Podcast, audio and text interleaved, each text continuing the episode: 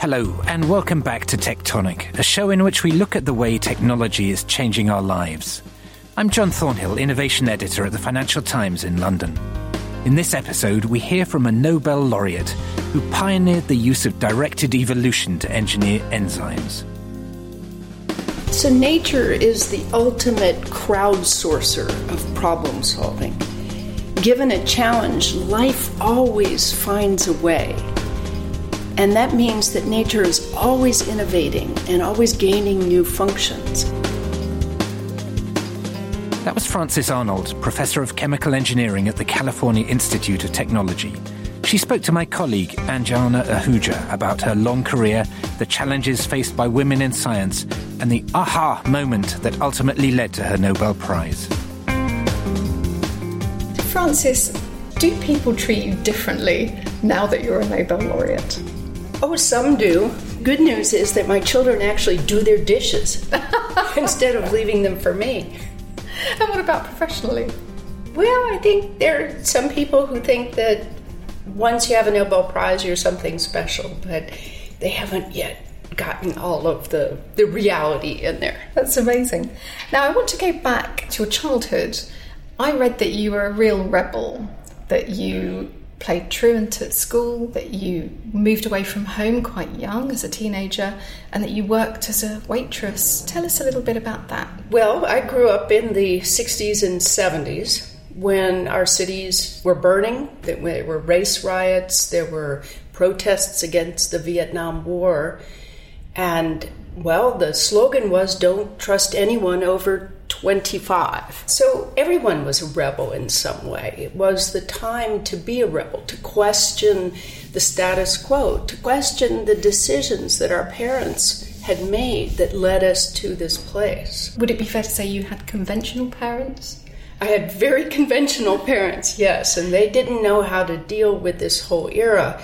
Not everyone was protesting, of course, and they certainly didn't go to the extremes that I did to remove myself from my family environment.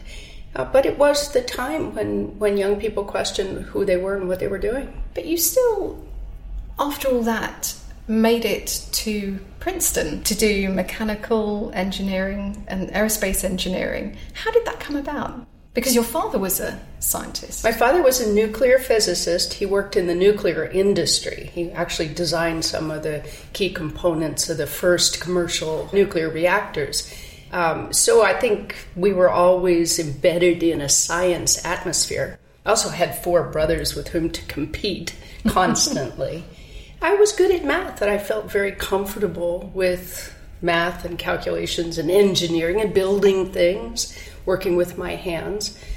So it wasn't a surprise that I went into engineering. What was a surprise is that I did get into Princeton, considering my grades weren't all that great. And did you find that you flourished there?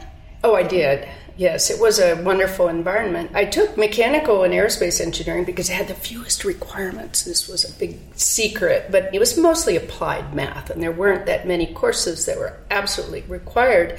So I could take Italian and Russian literature and economics and art history. And this was encouraged at this wonderful liberal art school. Mm. They taught me how to read and write. I already knew how to do math, but it was useful to read and write. And I read that you're a linguist. You have a fondness for languages. How many do you speak? Oh, well, I don't speak them very well, but I lived in Italy, I lived in Spain, Brazil, so I spoke all of those languages. I still can get by in, in those. And course, I can fake it in French. and then you moved into solar engineering when you left Princeton. And how did you go from that into the work that ultimately made your reputation? My interest was in alternative energy and sustainability back in the 1970s. We had an oil embargo, oil crises at that time. We remember cars lined up around the block because the gasoline supplies were low, and it was clear we needed to change our behavior with respect to energy use. The Solar Energy Research Institute was a brand new national laboratory established in the Carter administration to really deal with our national goal of 20% renewable energy by the year 2000. And that's what I wanted to do. I wanted to work on that. Of course, then Reagan was elected in 1981, yes. and and I needed a new career because it was very clear that the commitment to renewable energy was going to change. The cars were getting really long again yes. and heavy, and people forgot what it was like uh, to conserve. I went to graduate school, which is often what young people do when they don't know what else to do with themselves. No, I actually knew what I wanted to do, and I went to work on alternative energy research mm. at Berkeley in chemical engineering. But I found myself at the beginning of the DNA revolution in this wonderful place full of ideas and full of possibilities. What a place to land in. Yes. So you end up doing this chemical engineering. Now, can you tell us what chemical engineering is and how it relates to the work that you do. Chemical engineering is the engineering of chemically reacting systems. Everything from the atmosphere, pollution in the atmosphere is a big chemistry problem, uh, all the way to oil pipelines, chemical reactors, making the food, textiles, materials, fuels that we need in our daily lives. That's the discipline of chemical engineering that deals with those reacting systems. But I wanted to be an engineer of a different chemical system. The systems of life. We're all just a bag of chemicals that are interacting with each other. And now that in the 70s, these first tools for manipulating life, rewriting the code of DNA to change how life's chemistry goes forward, those tools were just becoming available. So imagine this young want to be chemical engineer at the beginning of this revolution, this technology revolution. Companies like Genentech and Amgen were startups at the time. they were just little companies and and it was very very exciting. It was a whole new technology that was just becoming available. And how did you hit on the idea of directed evolution? That didn't come until I took my first independent position as an assistant professor at Caltech in Southern California. I wanted to rewrite the code of life, but I didn't know how to do it. this was the big challenge. No one knows how to compose DNA. We can read it, we can write it, we can edit it, but no one knows how to compose this marvelous symphony that's the code of life. It took billions of years of evolution to create what we see around us today. No one sat down with a pencil and designed it.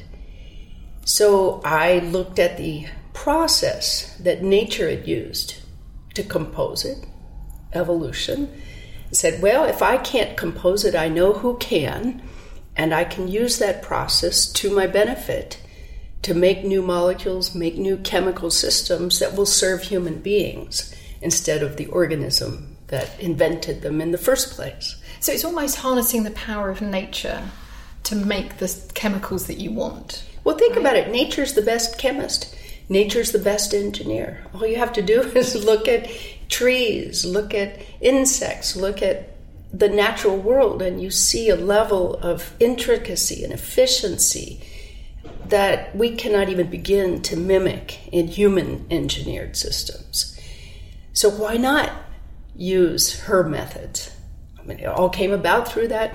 I believe that we can use evolution to move into a future that begins to have some of the benefits that nature has. So let's try and unpick that concept of what you actually did in the lab. So you're so very associated with work on enzymes. Could you tell us what an enzyme is, what it does, and how you changed it to make it better? I fell in love with enzymes when I first studied biochemistry.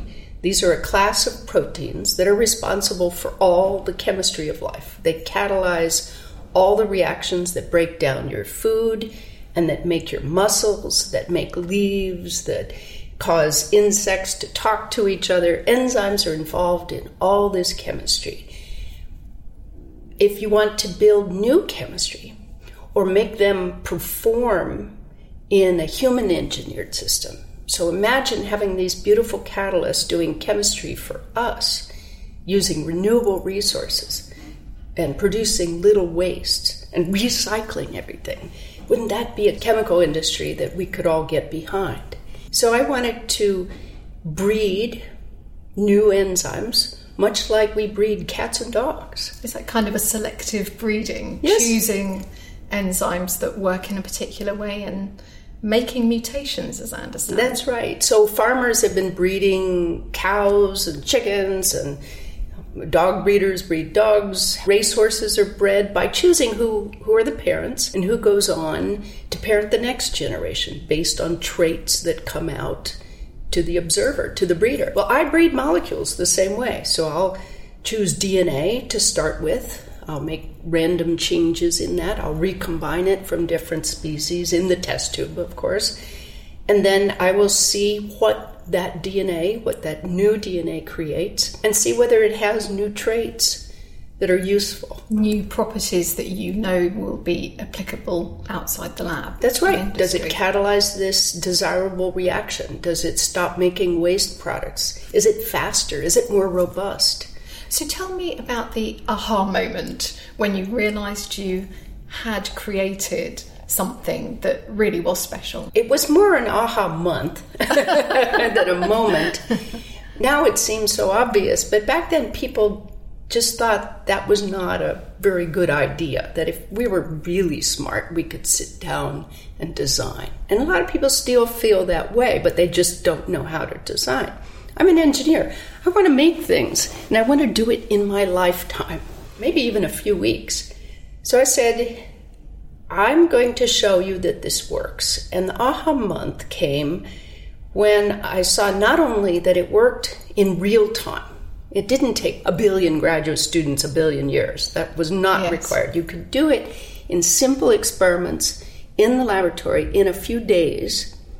And then the solutions that came out of this, the mutations that were beneficial, no one could even explain them, much less predict them.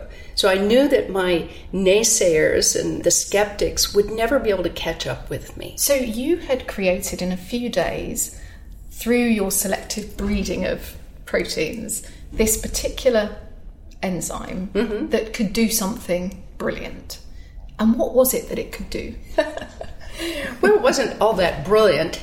I chose a problem that no one knew what it would take to create an enzyme to work in a highly non natural environment. Enzymes work inside of cells. There's lots of water there, it's pH, neutral pH. It's really just easygoing environment. But I made enzymes that worked in organic solvents, non water environments that normally would cause the enzyme to completely give up the ghost. They would never work, they unfolded, they mm-hmm. didn't function anymore.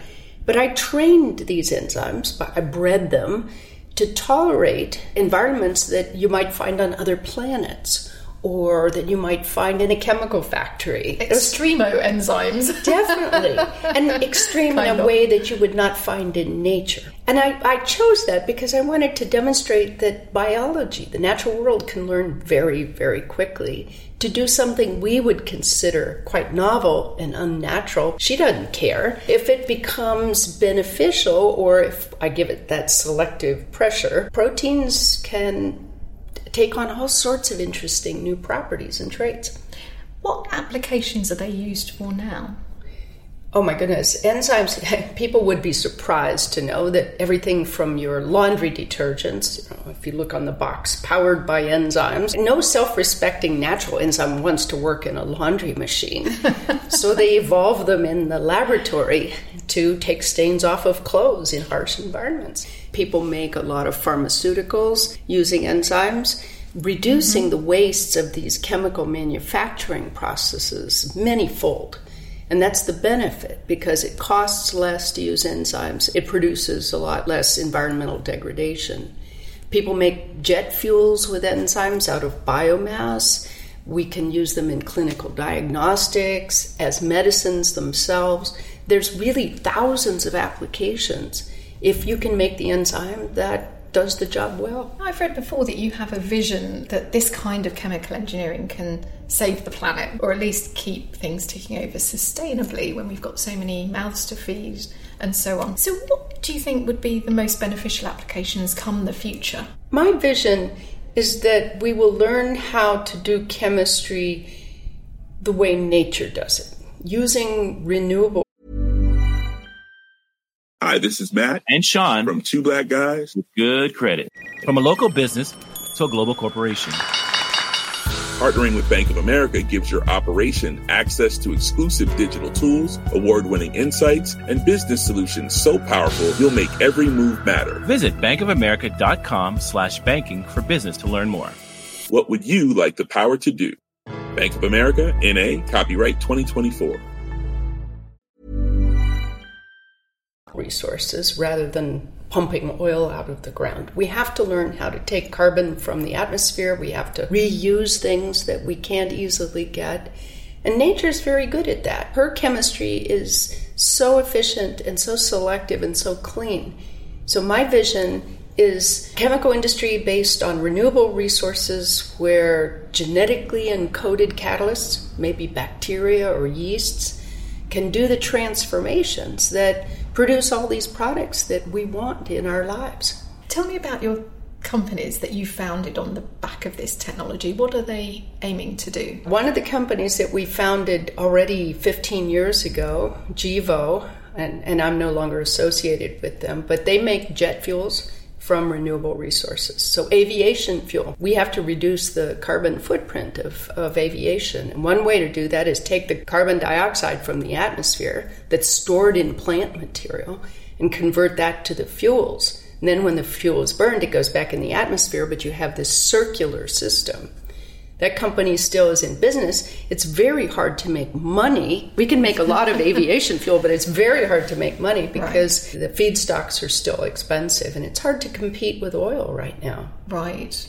The other company we founded recently in 2013, Provivi, makes insect pheromones. And why would you do that? insect pheromones, these are the chemical substances they use to find each other for mating. Mm-hmm. So Imagine this it's like a little Chanel number five. You spray this insect Chanel number five in a field, and the males are all confused. They know she's there, but they can't find her, so they can't mate in the field. And if you don't mate, these moths don't have caterpillars and they I don't see. eat your corn. And imagine replacing pesticides with something like that. And we're doing that all over the world now. We have field trials in China, Indonesia, South America. It's looking very good.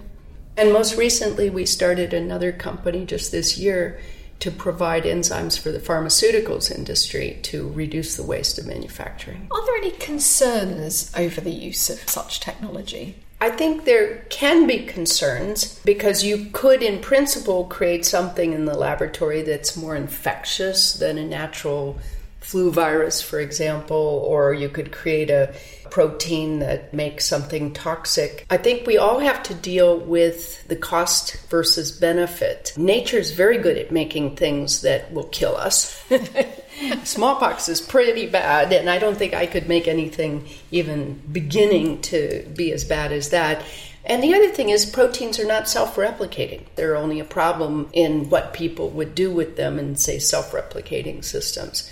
I don't work on anything like that, but it is not inconceivable that these technologies could be used for nefarious purposes. But presumably, the cost benefit ratio for enzymes that could green a whole sector. I look compelling. at the major benefits that come from this technology, especially if it's used in a way that's not going to self replicate. I think we have to consider the costs and the benefits, and for me, the benefits far outweigh what uh, costs you could conceivably come up with that I've never seen myself. Do you think engineering, chemical engineering, any type of engineering gets the kind of credit it deserves? From whom? Generally. In general? Yes. Well, I think a lot of people don't know what creativity goes into making what they use. We almost take it for granted that the products we use will be available. We don't worry enough how they're made and what are the hidden costs of making these things.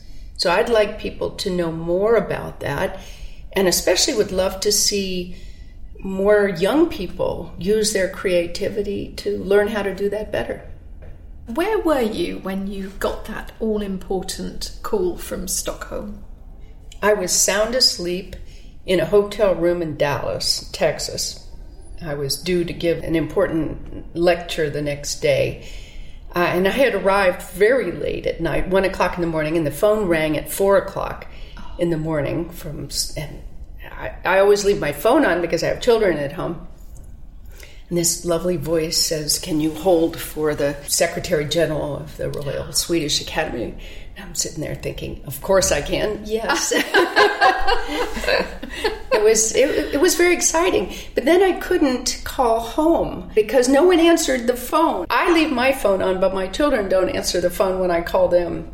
So it was several hours later that I finally got to tell somebody. And what was their reaction? Uh, they were my boys were very surprised and, and pleased. And what about your colleagues? They must have been thrilled.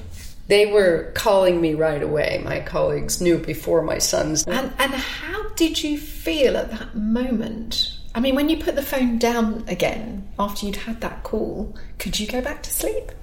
Uh, oh no, my goodness. You get this rush of adrenaline. And I knew it was going to be a very long day. So I was woken up at four in the morning Dallas time, which is two in the morning California time. And the first thing I had to do was find a flight home because we had to do a press conference and all of that. So I I was debating whether to take a shower or have coffee in the 20 minutes between the first phone call and the second press conference phone call. And I went for the shower because I knew the day would be very long.